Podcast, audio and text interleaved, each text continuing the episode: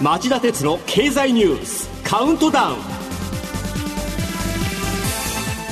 皆さんこんにちは。番組アンカー経済ジャーナリストの町田鉄です。こんにちは。番組アシスタントの杉浦舞です。今日も新型コロナ対策をして放送します。今日は朝から菅総理が自民党総裁選への出馬を取りやめると表明したニュースで大騒ぎになってますが、そのニュースはランキングの中でご紹介します。さて iPhone の新作発表ほどの話題にはなりませんでしたが、アメリカのマイクロソフト社は火曜日 PC やタブレット端末向けの新 OS Windows 11の一般向け提供を10月5日に始めると発表しました。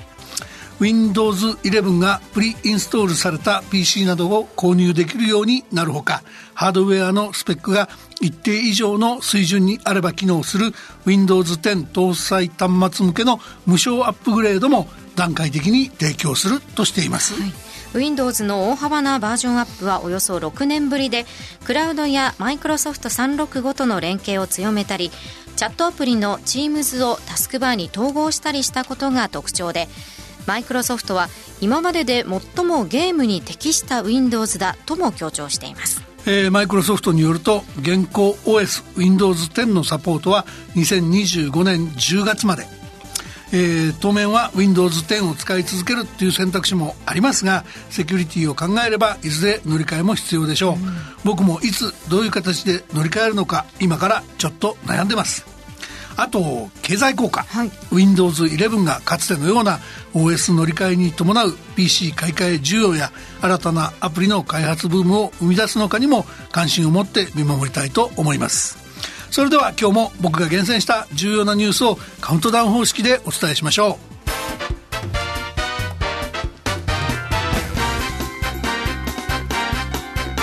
う。町田哲郎経済ニュースカウントダウン。では10位のニュースから始めましょう。ワクチンに混入していたのはステンレス。モデルナと武田薬品が水曜日に共同発表。アメリカのモデルナ製の新型コロナウイルスワクチンに異物が混入し、163万回分の使用を見合わせている問題で、モデルナと日本での流通を担当する武田薬品工業は、異物はステンレスだったとの調査結果を発表しました。武田薬品は健康安全に過度のリスクをもたらすことはないと説明しています。続いて第9位のニュースです。来年の韓国の国防予算が今年の日本の防衛当初予算と並ぶ。再来年には逆転する見込み。韓国政府の火曜の発表によると、来年の韓国の国防費は今年に比べ 4.5% 増の55兆2277億ウォン、およそ5兆3000億円となり、日本の今年度当初の防衛予算に並びました。韓国の国防費は年平均 6% 伸びていて、再来年には実額で日本を上回る可能性があるということです。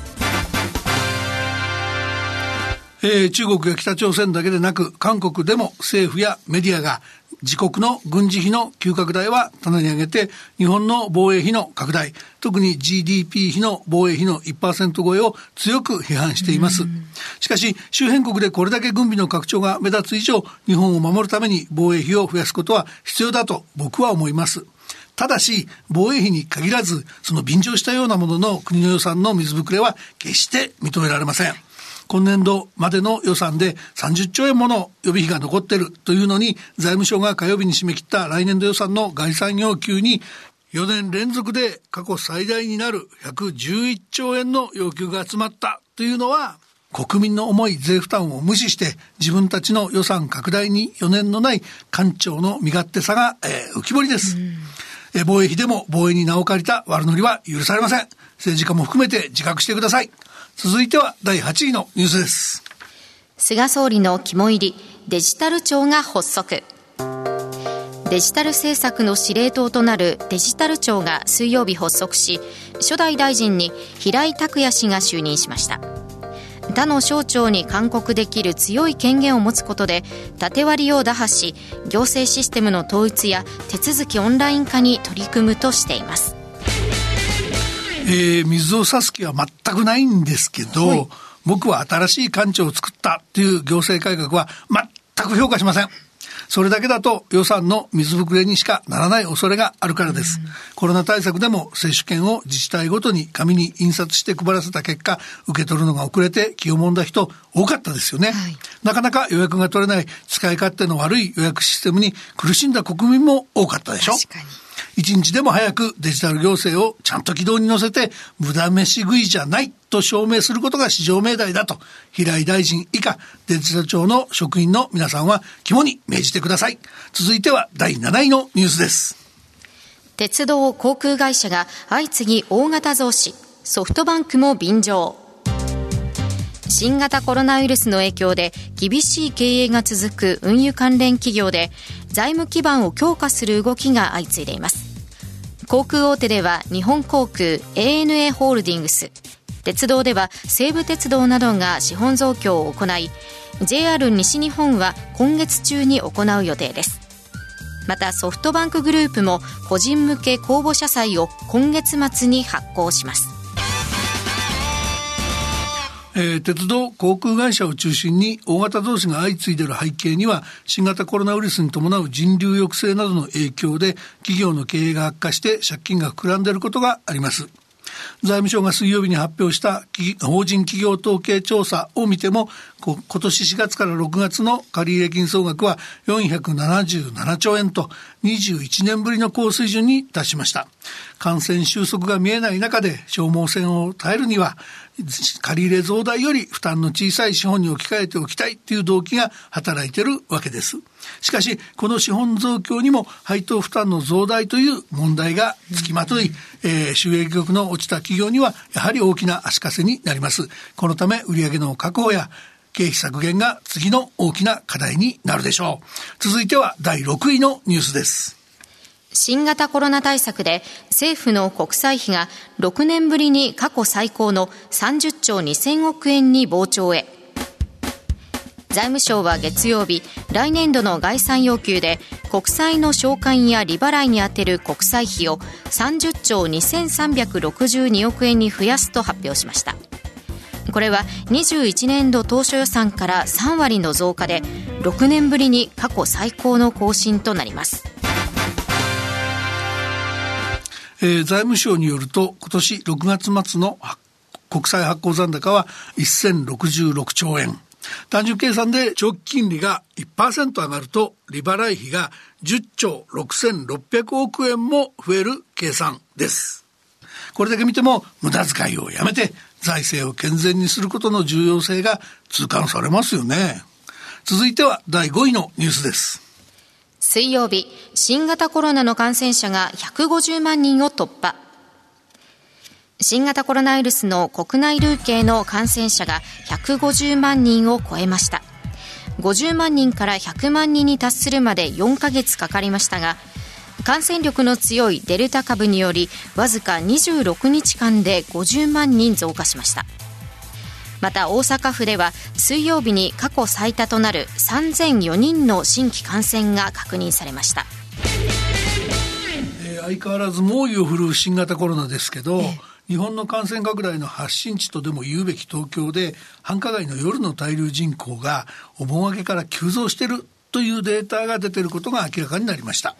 東京都医学総合研究所社会健康医学研究センターが水曜日に厚生労働省の専門家会合で示したもので、携帯電話の位置情報を使い、職場や自宅以外で15分以上滞在していた人の数を滞留人口として分析したところ、新宿や渋谷、六本木など7カ所の繁華街で特に感染のリスクが高いとされる午後10時から深夜0時までの時間帯を見ると、お盆明けの2週間で 24.7% の増加と、大型連休明けとほぼ同じスピードで増加しており、再び感染の拡大が勢いづく恐れがある。というんです、うん、似たような傾向は大阪府や直近1週間の沖縄県でも出ていると言います。どうか感染のリスクを甘く見ないでほしい、これお願いしておきます。続いては第4位のニュースです。新型コロナ止まらぬ変異。水曜日、WHO が8月末に警戒レベルを引き上げたミュー型を国内で6月7月に確認していたことが判明。厚生労働省は新型コロナウイルスの変異型ミュー型を6月と7月、入国の際の空港検疫で2例確認していたと発表しました。WHO 世界保健機関が先月30日に注目すべき変異型と位置づけ、ミュー型と命名したことを受け、改めて集計し判明したものです。この変異型ミュー型は今年1月南米のコロンビアで初めて確認された型です。 WHO 世界保健機関が8月になって警戒レベルが上から2番目の注目すべき変異型に指定。このレベルはインドで発見されたデルタ型などの懸念される変異型に次ぐ高いレベルです、はい、そして、厚労省が水曜日になって6月と7月空港検疫で無症状の感染者から2例確認していたと発表したわけです。これちょっと興味あると思うんで、杉浦さん、ここでね、懸念される変異型4種と注目すべき変異型の5種紹介してくれますか？はい、懸念される変異型はイギリスで見つかったアルファ型、南アフリカで見つかったベータ型、ブラジルで見つかったガンマ型、インドで見つかったデルタ型の4種。注目すべき変異型はイギリスで見つかったイータ型、アメリカで見つかったイオタ型、インドで見つかったカッパ型、ペルーで見つかったラムダ型、そしてコロンビアで見つかったミュー型の5種です。感染の拡大が続いていれば、それだけ変異型の発生リスクは高まります。ワクチンがあまり効かない変異型や重症化リスクの高い変異型が登場する可能性も高まります。政府の言うことを聞いててもそういう危機感が感じられないかもしれませんが、大きな懸念が持たれていることなんです。どうか5位のニュースで伝えたような夜間の繁華街の滞留なんかはやめて、自動努力でみんなで一刻も早くコロナ危機を収束させましょう。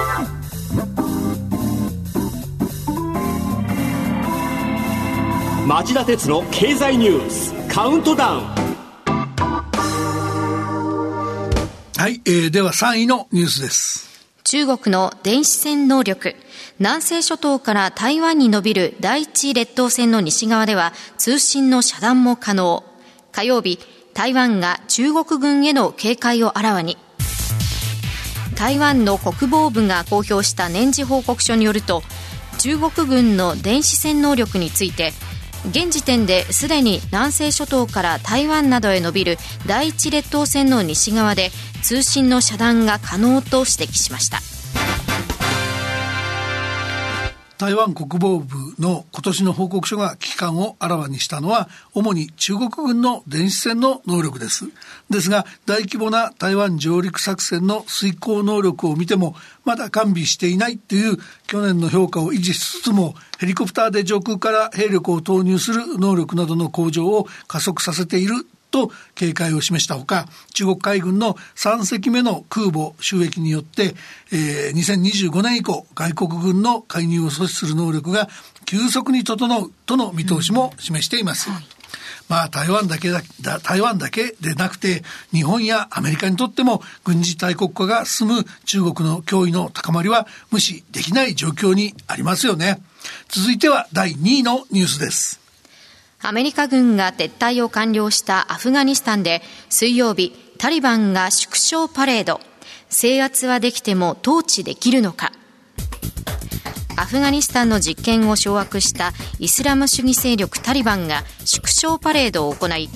アメリカ製の装甲車など新たに獲得した兵器を誇示しました。一方、世界銀行などが支援を打ち切ったこともあり、銀行の閉鎖が続き、経済的な混乱が長引く懸念が強まっています。3位のニュースでも触れたように、東アジア地域での中国軍の軍備増強を見れば、アフガニスタンにこれ以上アメリカ軍の駐留を続け、貴重な兵力を分散しておくことはできないというバイデン政権の政治的決断は間違っていないと思います。とはいえ、ここ数週間の撤収作業はもっとうまくやれたっていう批判も、これも的を射たものなんでしょう。そうした中で情けないっていうレベルを通り越して救いがたいっていうべきレベルの発言だと思ったのが、自衛隊の撤収を良かったと胸を張った菅総理の水曜日午前の発言なんです。 G7 諸国やヨーロッパ諸国に自国の軍用機などの派遣で11日も遅れを取り、最終局面でカブール空港に自衛隊機を送り込んだものの、日本人1人とアメリカの要請でアメリカ政府協力者だったアフガン人14人の国外移送しかできず、当初目論んでいた現地の日本大使館のアフガン人職員ら最大500人ほどを置き去りにした上、時間切れで撤収せざるを得なかったことの一体どこが良かったっていうんでしょうかね。日本が危機対応のできない国だと改めて世界にバレたことをどう考えてるんですかね。せめて早急に今回足りなかったことを繰り返さないように問題点を洗い出して必要な手を打ちたいぐらいは言うべきだったと思いますよ。あんなこと言ってるようじゃ総理大臣の要職はとても任せられないと多くの人が思っても当たり前じゃないですかってここで強調しようと思ってたんですで言ったんですけど、総理自分から辞めるんですね。本日のカウントダウン第1位のニュースです。菅総理今日総裁選への不出馬を表明。今日菅総理は自民党の臨時役員会で17日告示、29日投開票の自民党総裁選に出馬しないことを表明しました。出馬しない理由については新型コロナの対応に専念したいと説明しています。総裁選の行方や来月任期満了の衆議院の選挙への影響が注目されます。突然の菅総理の不出馬宣言の背景に一体何があったのか、自民党総裁選の行方は、そして総理大臣の椅子の行方は一体どうなるのか。この後5時35分からの町田鉄の経済ニュース深掘りで、じっくり今出てる情報を整理してみたいと思います。以上、町田さんが選んだニュースをカウントダウンで紹介しました。今週の放送後期はお休みです。この後5時35分からの町田鉄の経済ニュース深掘りは、今1位でご紹介した通り、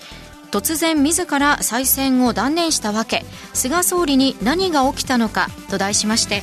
菅総理不出馬宣言の背景と今後の自民党総裁選への影響について町田さんにお聞きします。はい、この後頑張って取材しておきますね。はい、5時35分までギリギリまで町田さん取材されるということです。それでは5時35分に再びお耳にかかりましょう。さよなら。